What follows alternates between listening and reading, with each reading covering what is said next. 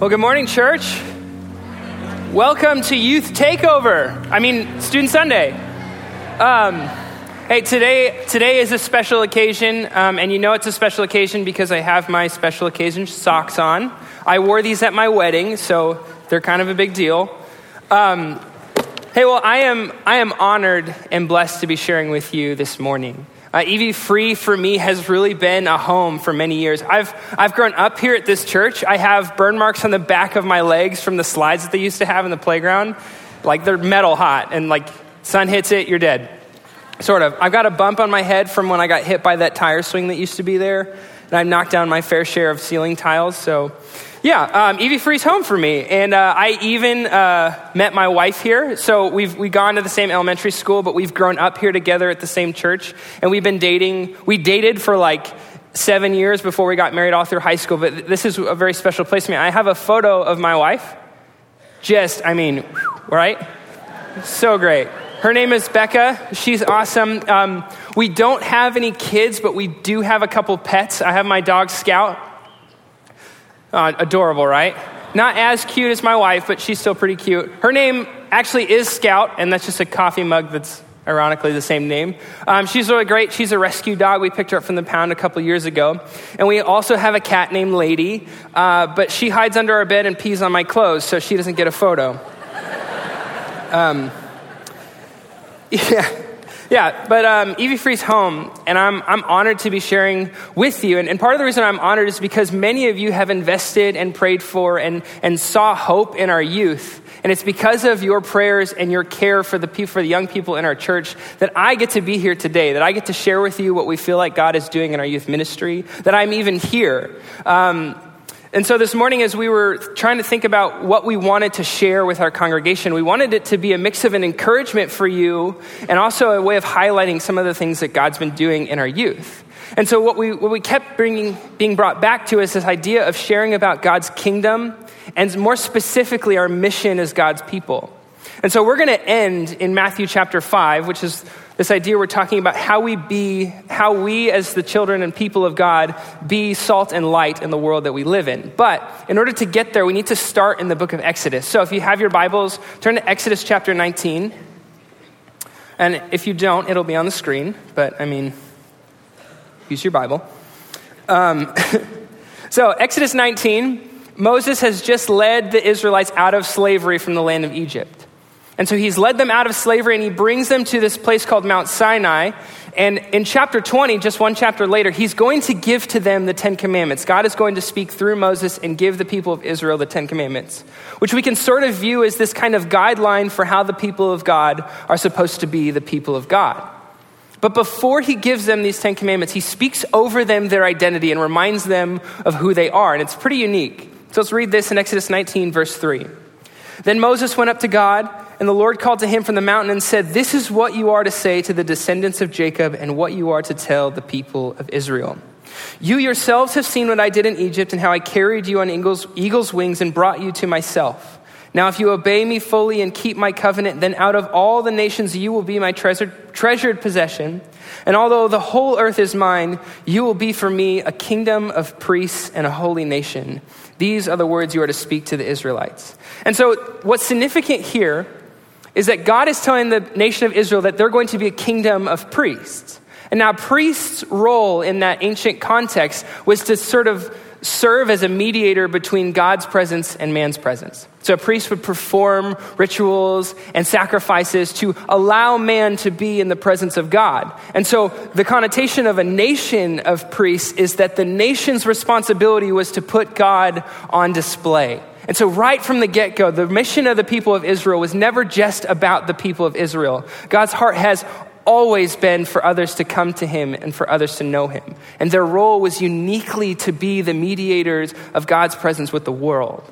And so, the prophet Isaiah, if you turn to Isaiah chapter 42, the prophet Isaiah kind of expands on this idea of how Israel is supposed to be. He says this in verse 42, or in chapter 42, verse 6. I, the Lord, have called you in righteousness. I will take hold of your hand, and I will keep you, and will make you to be a covenant for the people and a light for the Gentiles. So he speaks over them and says that Israel is meant to be a light for the Gentiles. And Gentiles here is just anyone that is not Jewish, anyone who's not of the people of Israel. They're meant to be a light for them, to show them and highlight who God is.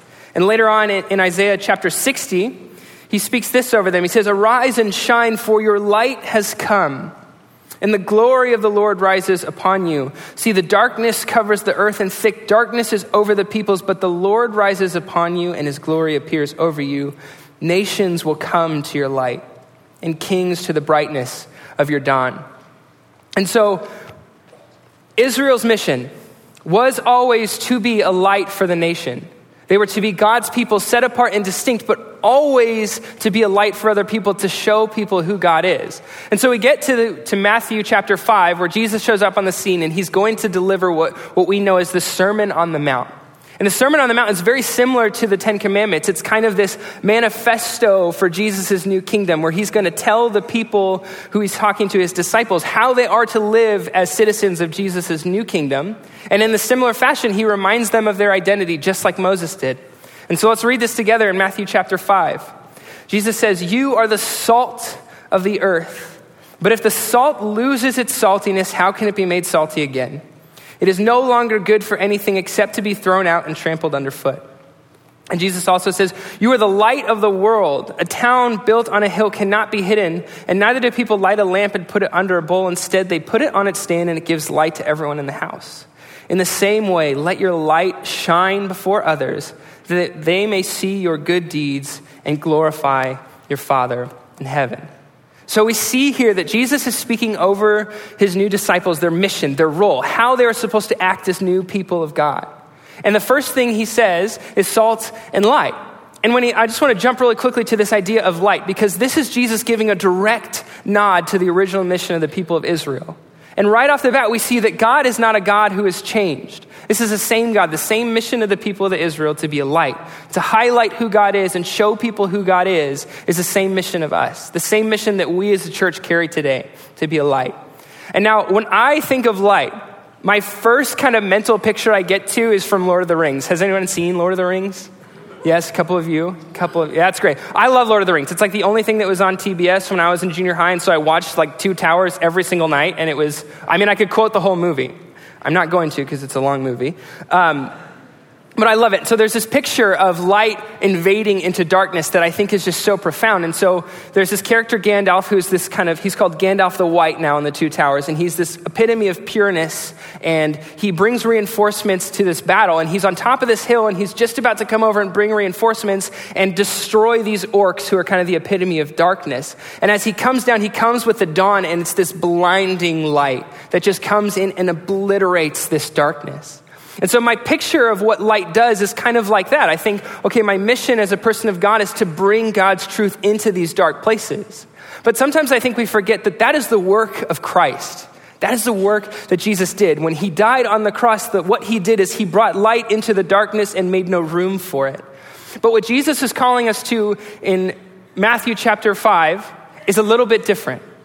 And so I think often what happens when we try to come in with that intensity and say, okay, let me reveal to you truth, let me reveal to you light, what ends up happening is something similar to when you wake someone up in the middle of the night by turning the lights on. So we, uh, we do an event in junior high every once in a while called Midnight Madness. And so a couple years ago we did it. We said, okay, it's probably a good idea to not keep the kids up all night. Maybe we'll give them a two hour nap. And so we decided to give them a two hour nap. We put a movie on, turn all the lights off, and then at like 3 a.m., we flipped the lights on. What did every kid do? They all had their sleeping bags. They just instantly covered up. Just immediately. And so often what happens when people are struck with truth too quickly and when they're not ready for it, they just recoil from it. When I was, um, I'm like notorious for being late, for like missing my alarm clock. Um, um, on my first day of work here three years ago, um, we were supposed to go to this conference, and I missed my alarm clock. I was still living at home, and I'm woken up to my boss, Joel Elwood, knocking on the door saying, Kody, it's time to go to work. And I'm just like, oh my gosh, my boss is here. And I'm like, oh no, I'm like, like getting ready, like in my pajamas, and my boss is in my bedroom. It's a really weird thing.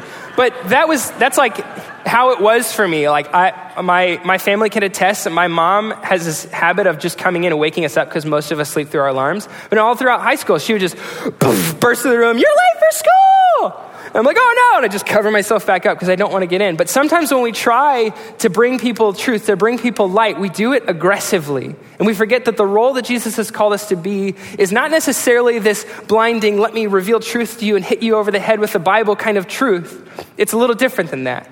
It's kind of like when a child wakes up in the, in the darkness and they're scared, but they know that there's a night light in the hallway, and so they know that if they follow that light, they can be led to their parents and be comforted.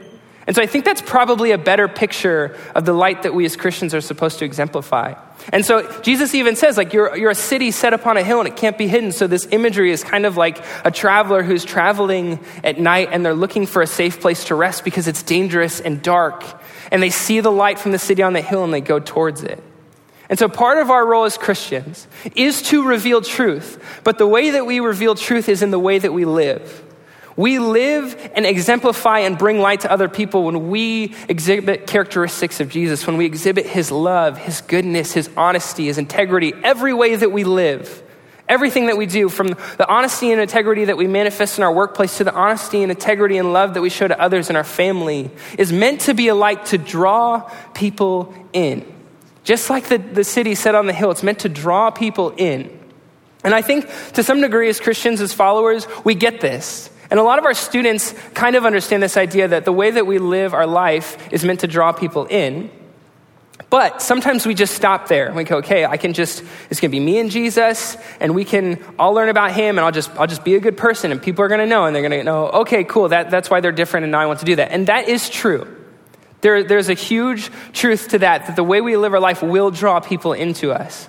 But Jesus speaks over them something that I think the original Israelites missed. That it's not just this, you live your life this way and people will come. It's not like a, the field of dreams where if you build it, they will come. It's a little more complicated than that. It's a little more active. So that's kind of like our passive state that we always exist in. We always exist as being lights. We're called to do that. And we want to teach our students, and we want to encourage you that wherever you are, you are a light for Jesus. And you are meant to live in such a way that people are drawn to you, that they see something different about you and are drawn into that.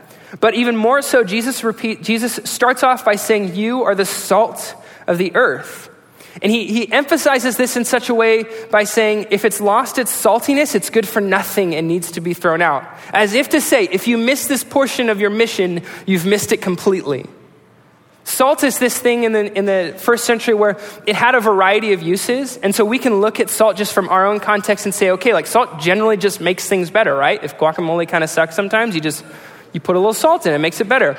Uh, I made this pasta for my wife um, about a year ago, and I don't, I mean, I, I do a decent amount of cooking, and we didn't have any salt in our house, and I, I was like super proud of this thing, and then we started tasting it, and it's just like, it's not good. And she smiled, and she told me she loved me, and she's like, no, it's fine, like, it's, it's okay. It's all right. But I could tell, like, it was just miserable. It was a was a bad pasta. But I, for some reason, I saved leftovers because I was like, that's a good idea to eat something gross. And we're poor and we don't have a ton of money.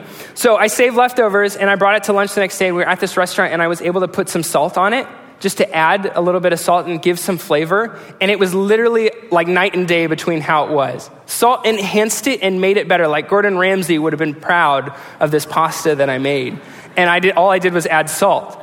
And so, part of our role as Christians is to take hold of this idea that we need to actively look for ways in which we can enhance the lives and the things around us. In a similar way that salt enhances and makes things better. But in this context, salt, is, salt has been used as a preservative. And so they would put salt on fish to kind of save it. They would put salt on things to, to save it and make it last, make the good things that they want to keep from, go, from dying go and last. And so part of our role is to, to look at the things that we can preserve the things that we can say, okay, this is a good thing. How can I preserve this? And then lastly, salt was used as a fertilizer. So in some contexts, they would put a little bit of salt in with the plants and it would help it grow. But the interesting part about salt is that too much salt will make you sick. Right? If you take a spoonful of salt, you will throw up. Like salt in one spot is just not how it works. It's meant to be spread out. And so the idea for all of us is that we are to take this mission of God and say, okay, I need to, to not just look inwardly, I need to look outwardly and see how I can go and enhance the lives of those around me and make things better and preserve the good things and bring life to those around me. And we combine this with the idea of light. We're supposed to exhibit characteristics of Jesus with honesty and love and integrity and humility and look for ways in which we can enhance the things around us. And so I think this is something that we, we generally understand and something that we teach often to for our students that our role is to be a light in this dark world. But it involves and encompasses us being active in the way in which we do that. Um, but there, there are many like nuances and like we could spend all day talking about well what about this situation what about this situation what do i do in this and i think generally speaking the answer to all of that is that we just need to listen we need to listen to see how god has directed us how god has called us to be salt and light and so there is an entire 66 book right here volume that just shows us every situation in which we're supposed to be salt and light Jesus lays out the types of people we're supposed to go after. Jesus himself demonstrated the type of people we're supposed to be salt and light to. And then in the, in the, the epistles and all the works afterwards, Jesus and the apostles are talking about how we are supposed to be salt and light. But it starts with listening. And God speaks very clearly through his book on how we were supposed to do this. And so we want to encourage you with that, to think about the ways in which you can take this idea that the way you live is meant to be what shows people who God is.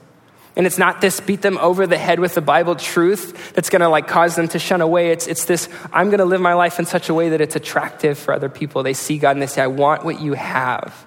Something interesting about salt is that it also makes people thirsty. When you have salt and too much, when you have enough of salt, you, you just want water. And so we want people to see what we have, to live in such a way that people go, I want what you have. And Jesus himself says that he is, a, is like a spring of living water, and when people come to him, they're satisfied. And that's the way that we're supposed to live. That's the way that we live our lives. And we do this specifically by just listening to how God has called us to live. And so we wanted to not only encourage you, but we also wanted to give you a story of one of our students who we think has just done a really good job of listening. And so would you welcome up for me uh, Caleb and Kelsey as they come to share about their life? Thanks, Kody.